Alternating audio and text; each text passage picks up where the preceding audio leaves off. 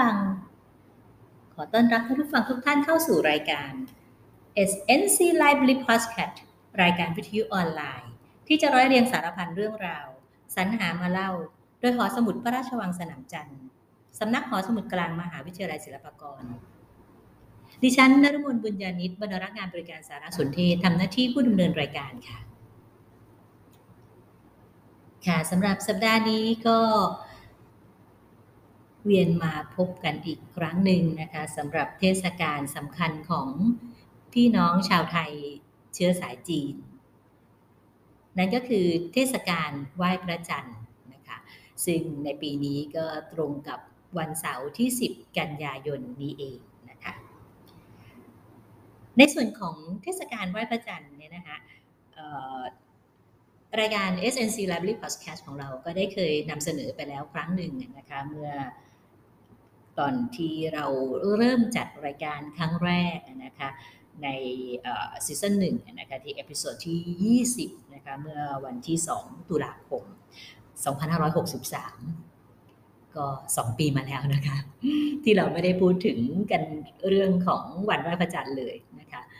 ก็สำหรับในเรื่องราวของภาคตำนานนะคะท่านที่สนใจก็สามารถกลับไปย้อนฟังได้นะคะ ส่วนในวันนี้นะคะพี่พร้อมก็จะมีในภาคของเออเรื่องราวที่เกี่ยวเนื่องด้วยวันไหว้พระจันทร์ แต่ขออนุญาตเว้นในส่วนตำนานนะคะเพราะว่าก็ได้เคยพูดคุยให้ท่านผู้ฟังได้รับฟังไปบ้างแล้วนะคะในส่วนปีนี้นะคะเผอิญปีพร้อมก็พบกับบทความบทความหนึ่งนะคะต้องบอกว่าท่านที่เป็นผู้เขียนบทความท่านนี้นะคะ จะนับว่าเป็นกูรูด้านด้านวัฒนธรรมจีน ด้านภาษาจีนอีกท่านหนึ่งของเมืองไทยก็ว่าได้นะคะก็คือของอาจารย์ถาวรสิกขโปสนนะคะซึ่งท่านเป็นเหมือนจะเป็นชาวสุพรรณนะคะถามจากน้องๆที่ที่เป็นชาวสุพรรณเขาบอกว่าท่านเป็นผู้รู้เป็นปราชญ์ท้องถิ่นคนหนึ่งของสุพรรณบุรีเลยนะคะอาจารย์ถาวรสิกขโปสนนะคะท่านก็ได้เขียนบทความไว้ เรื่องเทศกาลไหว้พระจันทร์ ความกลมเกลียวของชาติครอบครัวนะคะ โดยตีพิมพ์อยู่ในวารสารศิลปวัฒนธรรมนะคะ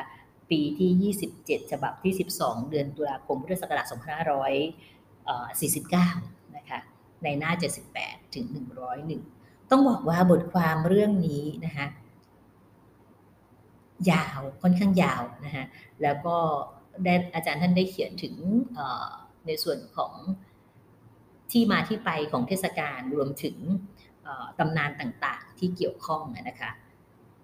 แต่พี่พร้อมขออนุญาตนะคะก็อย่างที่เรียนไปตั้งต้นก็คือ เราได้เคยเสนอในภาคตำนานมาแล้ว แม้จะไม่ละเอียดละออเท่ากับบทความของอาจารย์นะคะ แต่อยากจะนำเสนอในส่วนของเรื่องราวของอาหารนะคะที่ต้องบอกว่านับนับว่าเป็นนางเอก ของเทศกาลพระจันทร์ก็ว่าได้นะคะ ในส่วนของเรื่องของบทความจากวารสารเนี่ยนะคะพี่พร้อมขออนุญาตขายของนิดนึง ก็คือเเวลาที่ผู้ใช้บริการหรือว่าน้องๆมาใช้บทความจากหน้าจอ OPEC ของห้องสมุดนะคะซึ่งจะมีช่องสำหรับให้เสิร์ช ค้นหาชื่อบทความนะคะ บางครั้งอาจจะเห็นว่าบทความนั้นขึ้นสถานภาพว่าอยู่ที่ SUT SUS SUP นะคะ นั้นก็หมายถึงก็เป็นตำแหน่งแห่งผลของอตัวหอสมุดนะคะ SUT นั้นก็หมายถึงหอสมุดที่วังท่าพระนะคะ ส่วน SUS ก็คือหอสมุดที่พระราชวังสนามจันทร์ และ SUP ก็คือหอสมุดที่วิทยาเขตเพชรบุรี เฉพาะกรณีของการค้นบทความวารสารนะคะเมื่อผู้ใช้หรือว่าน้องๆเนี่ยพบตัวย่ออักษรย่อใดก็ตามนะคะในบทความนั้นนะอย่างเช่น กรณีบทความชื่อนี้นะฮะอาจจะขึ้นว่าอยู่ที่ SUT นั่นหมายถึงว่าบทความของเบียเขตวังท่าพระ แต่เวลาที่น้องๆจะเข้าถึงตัวบทความ หรือท่านผู้ใช้ต้องการเข้าเข้าถึงตัวบทความเนี้ยนะคะก็หลาย ๆ บทความก็ไม่มีความจำเป็นต้องใช้บริการยืนระหว่างห้องสมุดหรือวิ่งไปที่ท่าพระนะคะเพื่อที่จะไปเอาบทความนี้มา เพราะว่าวารสารหลักๆนะคะในทั้งสามวิทยาเขต ก็จะมีตัวเล่มให้บริการคล้าย ๆ กันนะคะ โดยเฉพาะอย่างยิ่งศิลปวัฒนธรรมนะคะ ทั้งที่สนามจันทร์ทั้งที่ท่าพระเราก็ต่างให้มีต่างมีให้บริการนะคะเข้าใจว่าที่เพชรบุรีก็จะมีเหมือนกันนะคะดังนั้นเนี่ยเวลาที่เจอเฉพาะเรื่องบทความนะคะ เฉพาะเรื่องบทความ เวลาที่เจอบทความแล้วต้องการใช้เนี่ยผู้ใช้หรือว่าน้องๆก็สามารถนำชื่อวารสารนะคะกลับไปค้นซ้ำอีกครั้งหนึ่งนะคะแต่ต้องเปลี่ยนช่องทางค้นนิดนึงนะคะก็ไปเปลี่ยนค้นที่ช่อง ค้นหาหนังสือหรือว่าเสิร์ชทัศนวัสดุนะคะในช่องในช่องทางของการค้นชื่อเรื่องหรือว่า title นะคะเพราะว่า title ที่ช่องสืบค้นหนังสือวัสดุโสตเนี่ยกับ title ที่ในช่องการสืบค้นบทความวารสารเนี่ยจะเป็นคนละ title กันนะคะ title ของบทความวารสารนี้นั่นหมายถึงชื่อของบทความวารสารนะคะส่วน title ที่อยู่ที่อีกช่องหนึ่งนะคะ เมื่อเราเข้าหน้าจอ OPAC มันจะมีช่องให้เราสืบค้นสองช่องนะคะช่องข้างข้างบนนะคะเป็นการค้นชื่อของหนังสือ หรือชื่อของวารสาร อย่างเช่นวารสารฉบับนี้ ชื่อว่าศิลปะวัฒนธรรมแบบนี้นะคะ ก็ค้นช่องข้างบน แต่ถ้าจะค้นบทความว่าเทศกาลไหว้พระจันทร์ความคมเกียวของชาติครอบครัว นะคะหรือแม้กระทั่งคนชื่อผู้แต่งอาจารย์ถาวรสิงคโปร์สนก็มาค้นที่ช่องล่างนะคะช่องล่างก็คือคนที่ใช้เทอช่องล่าง หรือว่าออเฟอร์ผู้แต่งช่องข้างล่างที่เป็นช่องของการสืบค้นบทความวารสารค่ะขออนุญาตขายของนะคะเพราะว่าเออ พี่พร้อมสังเกตดูนะคะผู้ใช้บริการหรือว่าน้องๆ หลาย ๆ ท่านบางทีมาค้นบทความวารสาร หรือว่าเอาชื่อบทความวารสารมาติดต่อขอใช้บริการเนี่ยก็ยังเข้าใจอยู่ว่าถ้าขึ้นอยู่ที่ SUT เนี่ยจะต้องขอบทความนั้นไปที่ท่าพระอะไรประมาณนี้นะคะซึ่งอันนี้ก็เป็นข้อมูลเบื้องต้นนะคะส่วนรายละเอียดน้องๆ หรือท่านผู้ใช้ที่ที่ที่ต้องการใช้ทรัพยากรของหอสมุดเรานะคะของสำนักหอสมุดทั้ง3วิทยาเขต หากสงสัยหรือไม่เข้าใจอันใดอย่างไรนะคะ ก็สามารถติดต่อสอบถาม แล้วก็ขอใช้บริการพี่พร้อมที่ให้บริการที่จุดบริการตอบคำถามมาช่วยกันค้นคว้าได้นะคะค่ะขายของเสร็จแล้วก็กลับมาสู่เรื่องราวของวันไหว้พระจันทร์ของเรานะคะ ซึ่งวันเสาร์ที่สิบนี้ก็จะเป็นวันไหว้พระจันทร์นะคะ ซึ่งพี่พร้อมก็ห่างเหินการลงไปท่องเที่ยวพระจันทร์เมืองนครปฐมมา เหมือนจะหนึ่งปีเนาะจำได้ว่าเมื่อปีหกสามหกสามเนี่ย ก็ยังได้ไปดูไหว้พระจันทร์อยู่ปีที่แล้วที่ไม่ได้ลงไปนะคะ ปีหกสามเนี่ยก็ปีนั้นเป็นปีที่โควิดมาแล้ว เพราะว่าพี่พร้อมเริ่มจัดรายการพอดแคสต์แล้วนะคะ เป็นปีที่โควิดเข้ามาแล้วนะคะ ในปีนั้นเนี่ยชุมชนที่ต้องบอกว่าที่นครปฐมเนี่ยชุมชนที่จัดยังคงจัดการไหว้พระจันทร์อยู่ แล้วก็เป็นที่สนอกสนใจคึกคักนะคะก็จะอยู่ตรงบริเวณหลังวัดเสนหานะคะ หรือชาวนครปฐมเราจะเรียกว่าแถวโรงเรียนพลนะคะโรงเรียนพลตำรวจนครปฐมนั่นเองนะคะตรงนี้ก็จะมีร้านปุยโอสดนะคะกับร้านข้าวต้มที่อยู่ติดกัน ที่จะจัด โต๊ะไหว้พระจันทร์อย่างสวยงามทุกปีนะคะ แต่เผอิญว่าปีที่เป็นโควิดนั้นก็จัดแค่โต๊ะไหว้นะคะ แต่ส่วนโต๊ะที่เป็นเป็นอีเวนต์ต้องบอกว่าอย่างนั้นนะกก็งดจัดไปปีนั้น แต่ว่าเปลี่ยนเป็นการให้ทานกับผู้ที่มาร่วมชมโต๊ะไหว้พระจันทร์แทนนะคะ น่ารักดีค่ะ ในส่วนของชาพี่น้องชาวไทยเชื้อสายจีนในนครปฐม แต่ก็ไม่ได้หมายความว่าตรงบริเวณอื่นของนครปฐมเลิกลาการไหว้พระจันทร์ไปแล้วนะคะ เท่าที่พี่พร้อมได้มีโอกาสไปล่องไปส่องดูนะคะเมื่อปี 63 ก็ยังคงมีแถวละแวกวัดกลางนะคะแล้วก็ตลาดนะตลาดบนก็ยังมีอยู่หลายบ้านด้วยกันนะคะที่ที่ที่ยังคงไหว้พระจันทร์อยู่สำหรับบางบ้านที่เคยเห็นปีก่อนหน้านู้น ต้องใช้คำว่านู้นยาวๆนะคะเพราะว่าพี่พร้อมลงไปสำรวจการไหว้พระจันทร์ของชาวนครปฐมมาก่อนหน้าหน้าโควิดเนี่ยก็หลายปีแล้วนะคะก็ยังพบว่ายังมีหลายละแวกอยู่เหมือนกันนะที่ที่ยังมีการไหว้พระจันทร์อยู่ แต่ว่าพอช่วงปีที่เป็นโควิด แล้วเนี่ยปีนั้นลงไปก็เหลือบางตาลงนะคะ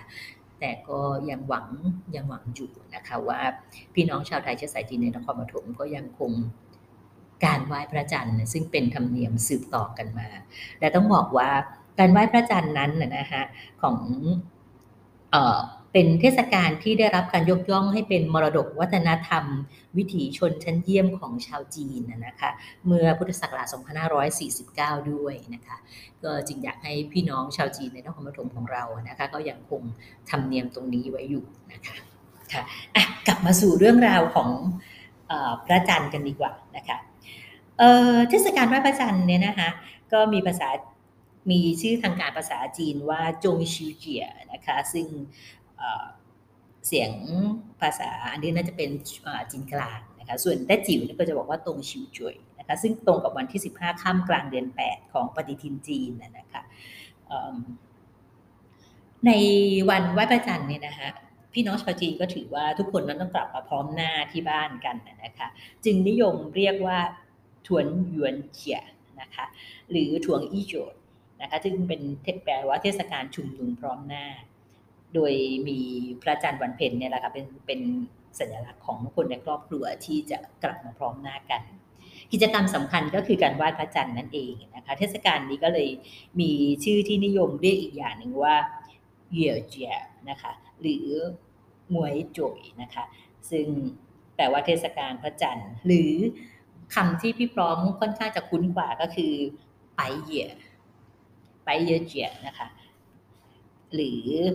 ไปงวยโจดในภาษาแต้จิ๋วนะคะซึ่งก็แปลว่าเทศกาลไหว้พระจันทร์และในปัจจุบันน่ะนะคะ ปัจจุบันนี้หมายถึงปี 2549 นะคะที่อาจารย์ถาวรสิกโพสนท่านเขียนบทความนี้นะคะครับท่านก็บอกว่า จีนเกือบทุกถิ่นนะคะไม่ว่าจะเป็นไต้หวันฮ่องกงก็ถือว่าเทศกาลนี้เป็นเทศกาลใหญ่เป็นอันดับสองรองจากตุจีนนะคะและในส่วนตำนานประวัติพี่พร้อมขอยกไปนะคะก็คือท่านที่สนใจก็ติดตามอาจจะกลับไปย้อนดูepisode ที่ 20 ที่พี่พร้อมได้กล่าวไปแล้วนะคะในปี 2520ทีนี้กลับมาเรื่องของขนมไหว้พระจันทร์ ตรงนี้ก็น่าสนใจนะคะในเรื่องของขนมไหว้พระจันทร์เนี่ยภาษาจีนจีนกลางนะคะก็เรียกว่าเยว่ปิ่งนะคะหรือว่าง่วยเปี้ยนะคะเยว่เยว่ในภาษาจีนกลางเนี่ยก็คือพระจันทร์นะคะหรือว่าแล้วก็คำว่าปิ่งเนี่ยก็หมายถึงของกินที่เป็นทรงแบนนึ่งหรือปิ้งหรือย่างเผาอบก็ได้นะคะลักษณะสำคัญของปิ่งก็อยู่ตรงที่ว่าต้องเป็นของที่เป็นทรงแบนเป็นวงรี หรืออาจจะเป็นเหลี่ยมก็ได้ แต่ต้องไม่เป็นก้อนกลม เพราะว่าถ้าเป็นก้อนกลมเนี่ยก็จะเรียกว่าหวัน หรือในภาษาแต้จิ๋วก็คืออี้นะคะ หรือว่าอีตามสำเนียงคนไทยเราที่เรียกขนมอีอะไรนะที่ขนมสีแดงๆลูกกลมๆที่เราปั้นเวลาที่เป็นงานมงคลน,น,นะครับและถ้าถ้ามีขนาดใหญ่ก็จะมีเรียกชื่อต่างกันไปนะคะแล้วปิ่งของจีนนี่ก็จะมีหลายชนิดนะคะทำมาจากข้าว จะมีไส้หรือไม่มีก็ได้นะคะขนมไหว้พระจันทร์ก็จะเป็นทรงแบนเป็นวงกลมคล้ายดวงจันทร์ก็เลยเรียกว่าเหยวปิ่งนะคะหมายถึงปิ่งทรงดวงจันทร์นั่นเอง ขนมไหว้พระจันทร์นี้ต้องบอกว่ามีความเป็นมาที่ยาวนาน เช่นเดียวกับเทศกาลไหว้พระจันทร์นะคะซึ่งหนังสือเล่มหนึ่งก็บอกวิวัฒนาการ ว่ามาจากปิ่งที่นึ่งจากแป้งข้าวเหนียวในเทศกาลจิ้งเหล่าเจีย หรือการคารวะผู้สูงอายุสมัยเอราชวงศ์ฮั่นนะคะพจนานุกรมจีนเล่มหนึ่งก็กล่าวว่า ครั้งหนึ่งแม่ทัพหลีจิงขนาดศึกชนะศึกกลับมานะคะแล้วก็มาเฝ้าพระเจ้าถังเกาจู ในท้องพระโรงยามราตรีขีนเพนแล้วก็พอดีว่ามีพ่อค้าชาวทิเบตนำขนมปิ่งที่มีลวดลายสวยงามมาถวาย พระเจ้าถังเกาจูนี่ก็ทรงดีใจนะคะแล้วก็ชี้ไปที่เดือนเพนว่าต้องชวนพระจันทร์ชิมขนมนี้ด้วย แล้วพระองค์ก็แบ่งขนมนั้น พระราชทานขุนนางทุกคน จึงเกิดประเพณีกินขนมพระจันทร์คืนเพนเดือนแปดนั้นนะคะนอกจากตำนานอันนี้แล้วก็จะมีอีกหลายหลายตำนานที่ว่าด้วยความเป็นขนมปิ่งอันนี้นะคะ ตั้งแต่สมัยพระเจ้าถังเกาจู พระเจ้าถังซีจงนะคะสมัยราชวงศ์ซ่งเหนือหรือซ่งใต้นะคะจนกระทั่งมาถึงในสมัยแต่ว่าบางเรื่องราวนั้นก็ไม่ได้เกี่ยวกับเทศกาลไหว้พระจันทร์นะคะจนกระทั่งมาถึงสมัยราชวงศ์หมิงนะคะก็มีบันทึกร่วมสมัยกล่าวว่าเยี่ยวปิ่งนะคะก็เป็นของกินประจำเทศกาลไหว้พระจันทร์นะคะโดยหนังสือซีหูหยิน หลานจื้ออี้นะคะบันทึกเรื่องเที่ยว หรือแปลว่าบันทึกเรื่องเที่ยวทะเลสาบซีหูนะคะของเฉียนลู่เฉิงก็มีความตอนหนึ่งว่า วัน 15ค่ำเดือน 8 เรียกว่าจงชิว ชาวบ้านให้เยวปิ่งกัน แสดงความหมายว่ากลมเกลียวพร้อมหน้านะคะ อถึงสมัยราชวงศ์ชิงนะก็มีบันทึกบทกวีเกี่ยวกับขนมไหว้พระจันทร์มากมาย และขนมชนิดนี้นะฮะขนมไหว้พระจันทร์นี้ก็มีหลายแบบหลายอย่างต่างกันไปตามท้องถิ่น ก็เป็นที่นิยมสืบมาจนปัจจุบันนะคะ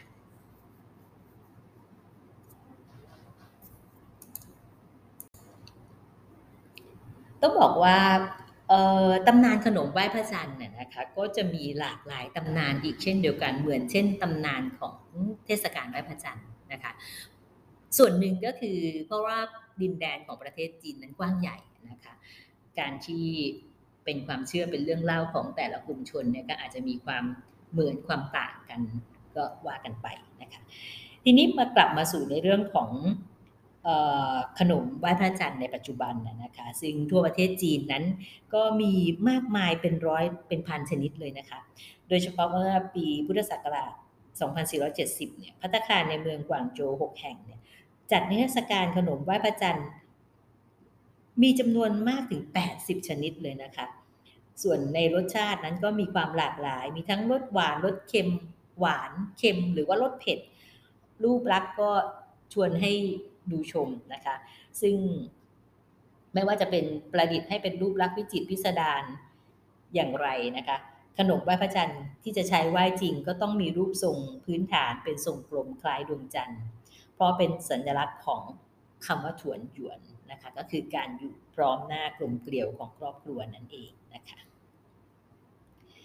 แต่ทั้งนี้ทั้งนั้นเนี่ยนะคะก็จะมี แบบที่เป็นรูปทรงพิเศษสำหรับเด็กๆนะคะอาจจะเช่นทำเป็นรูปสัตว์ต่างๆ อย่างเช่นรูปกระต่าย รูปสิงโตอย่างเงี้ยนะคะและปัจจุบันนี้ขนมไหว้พระจันทร์ที่มีชื่อเสียงทั่วประเทศจีนนะคะก็จะมีอยู่ 5 แบบจาก 5 ถิ่น ก็คือของจีนกวางตุ้งแต้จิ๋วซูโจปักกิ่ง หรือว่าเปยจิงนะฮะหรือว่าเทียนจินเทียนสินตามสำเนียงไทยเรานะคะและไม่ว่าเมืองไหนก็มีขนมไหว้พระจันทร์5ถิ่นนี้ขาย ขนมไหว้พระจันทร์ของจีนกวางตุ้งนะคะที่เมืองกวางโจวฮ่องกงนะคะเอา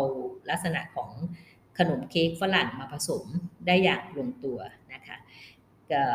อาจารย์ท่านก็เล่าว่ามีเปลือกที่นิ่มเนียนไส้อร่อยมีหลายชนิด ผสมน้ำมันน้อย หมักน้ำตาลของซูโจเปลือกบางซ้อนกันหลายชั้นร่วนสุยไส้หอมมากนะคะหนักน้ำมันแต่ไม่เรียน ของปักกิ่งและเทียนจินหรือเทียนสินเนี่ยก็จะคล้ายกันนะคะวิธีทำคล้ายขนมอบไส้เด่นไปทางถั่วเมล็ดพืช อย่างเช่นโงยิงนะคะโงยิงก็คือธัญพืชห้าห้าชนิดนะคะแล้วก็มักมีไหมเขียวไหมแดง ซึ่งน่าจะทำจากวัสดุที่กินได้อยู่ด้วย ทั้งรวมเอาข้อดีของขนมไหว้พระจันทร์ทางภาคเหนือและในวังมาใช้ทำให้มีเอกลักษณ์โดดเด่น ส่วนของแต้จิ๋วค่อนข้างแบน เปลือกกรอบ เปลือกกรอบ ไส้หวาน มักเป็นเต่าซา ก็คือทำจากถั่วเขียวนะคะ หรือกวยแฉก ไส้ขนมไหว้พระจันทร์นั้นก็มีหลายแบบนะคะซึ่งอาจารย์ท่านก็ไม่ได้กล่าวถึงรายละเอียดนะคะ ส่วนเปลือกด้านนอกเนี่ยบนสมัยก่อนนิยมทำรูปที่เกี่ยวกับตำนานดวงจันทร์ อย่างเช่น รูปกระต่ายฉางเอ๋อเอ่อรูปกระต่ายรูปแม่นางฉางเอ๋อนะคะหรือว่าต่อมาก็มีอีกหลายลายหลายแบบ แต่ที่ เรียบๆไม่มีลวดลาย ไม่มีรูปเลยก็มีอยู่มากนะคะเหยียปิงนั้นเป็นขนมประจำเทศกาลจงชิวนะคะ ดังมีคำกรอนที่กล่าวว่า เดือนแปดสิบห้าค่ำแขผ่องพัน ขนมไหว้พระจันทร์หวานและหอมนะคะ อันนี้ก็จะน่าจะเป็นการแปลมาจากสำนวนจีนนะคะและอาหารอีกชนิดหนึ่งขนมหรือถ้าจะเป็นขนมนะคะก็คือเผือก เป็นของไหว้พระจันทร์ทางจีนอาคเนนะคะ ทางชายทะเลภาคอาคเนของจีน คือมณฑลฮกเกี้ยน หรือว่าฟูเจียนนะคะ กวางตุ้งไต้หวันก็มีประเพณีใช้เผือกไหว้พระจันทร์ และกินเผือกในเทศกาลนี้ด้วยนะคะ เพราะเผือกเป็นพืชพื้นเมืองที่ปลูกง่าย ให้ผลผลิตสูง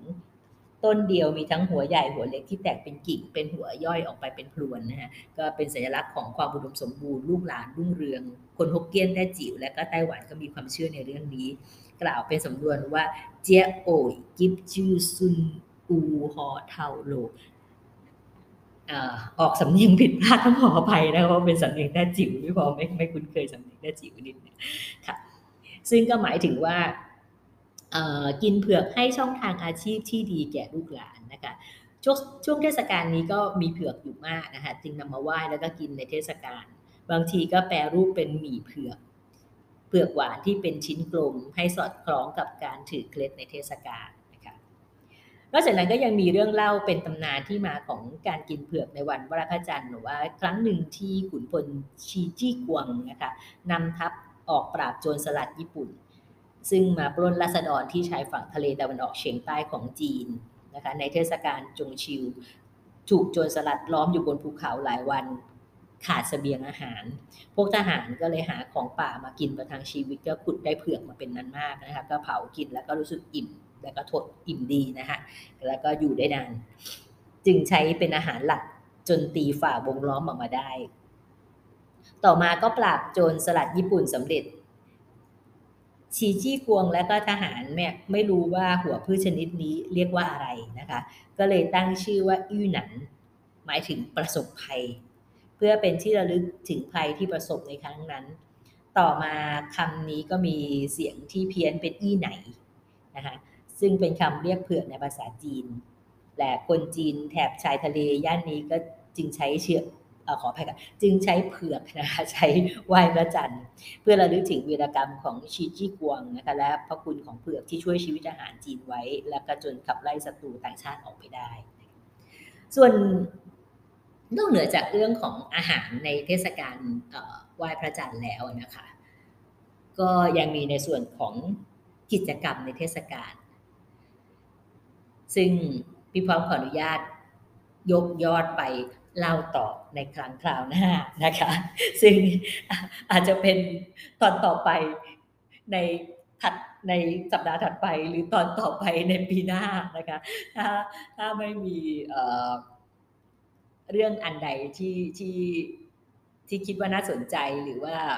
อยู่ในเหตุการณ์นะคะ สัปดาห์หน้าก็จะมานำเสนอในเรื่องของกิจกรรมและการละเล่นในเทศกาลต่อนะคะ แต่ถ้ามีเหตุอันหนึ่งอันใดก็อาจจะต้องยกยอดไปเป็นปีหน้านะคะก็ติดตามฟังกันปีปีปีปีละประเด็นของไหว้พระจันทร์ละกันนะคะ ส่วนวันในวันพรุ่งนี้ก็อาจจะได้มีโอกาสไปเยี่ยมชม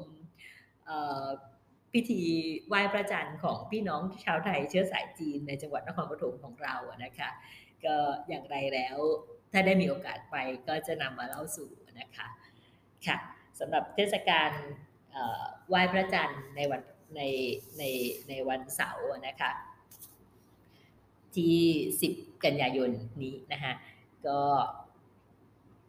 ขอให้พี่น้องชาวไทยเชื้อสายจีนเนี่ยนะคะทุกทุกครอบครัวนะคะมีสุขพร้อมหน้ากับคนในครอบครัวนะคะและสุขนั้นก็คงจะแบ่งปันสู่ท่านผู้ชมการแสดงเหมือนเช่นทุกๆปีที่ผ่านมา ค่ะสำหรับวันนี้การจัดรายการ SNC Library Podcast นะคะ ต้องขอลาท่านผู้ฟังไปเพียงเท่านี้ สวัสดีค่ะ